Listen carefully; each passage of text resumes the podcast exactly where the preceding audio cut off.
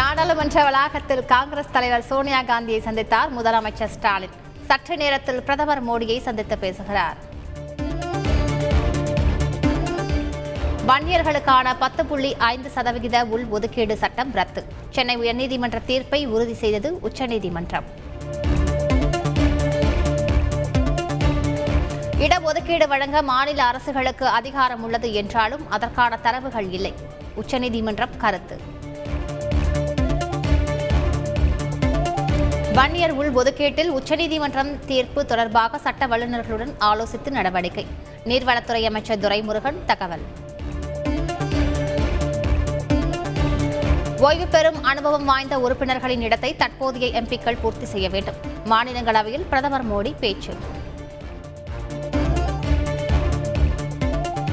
Petrol மற்றும் diesel லிட்டருக்கு தலா 76 காசுகள் இன்றும் அதிகரிப்பு கடந்த பத்து நாட்களில் பெட்ரோல் ஆறு ரூபாய் ஐந்து காசுகளும் டீசல் ஆறு ரூபாய் ஒன்பது காசுகளும் உயர்வால் மக்கள் கவலை.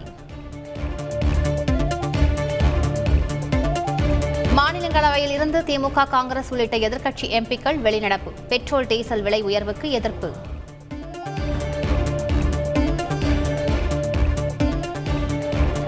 நாடாளுமன்ற வளாகத்தில் ராகுல் காந்தி தலைமையில் காங்கிரஸ் எம்பிக்கள் ஆர்ப்பாட்டம். பெட்ரோல் டீசல் சிலிண்டர் விலை உயர்வுக்கு எதிர்ப்பு.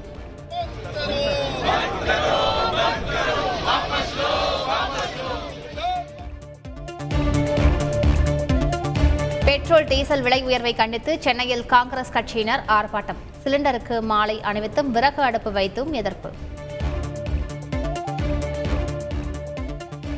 எலக்ட்ரிக் வாகனங்கள் வெடித்த சம்பவங்கள் தொடர்பாக தடவியல் விசாரணைக்கு உத்தரவு. மதிமுக எம்பி கணேசமூர்த்தி மத்திய அமைச்சர் நிதின் கட்கரி விளக்கம். மாமல்லபுரத்தில் ஜூலை இருபத்தி ஏழு தொடங்கி ஆகஸ்ட் பத்து வரை ஒலிம்பியாட் செஸ் போட்டி நடக்கிறது. இருநூறு நாடுகளைச் சேர்ந்த வீரர்கள் பங்கேற்க இருப்பதாக அமைச்சர் மையநாதன் தகவல்.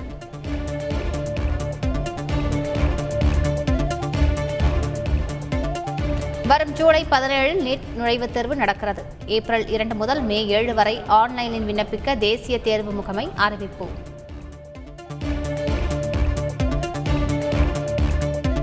நீட் தேர்விலிருந்து விலக்கு பெறும் வரை ஓய மாட்டோம் அமைச்சர் அன்பில் மகேஷ் உறுதி.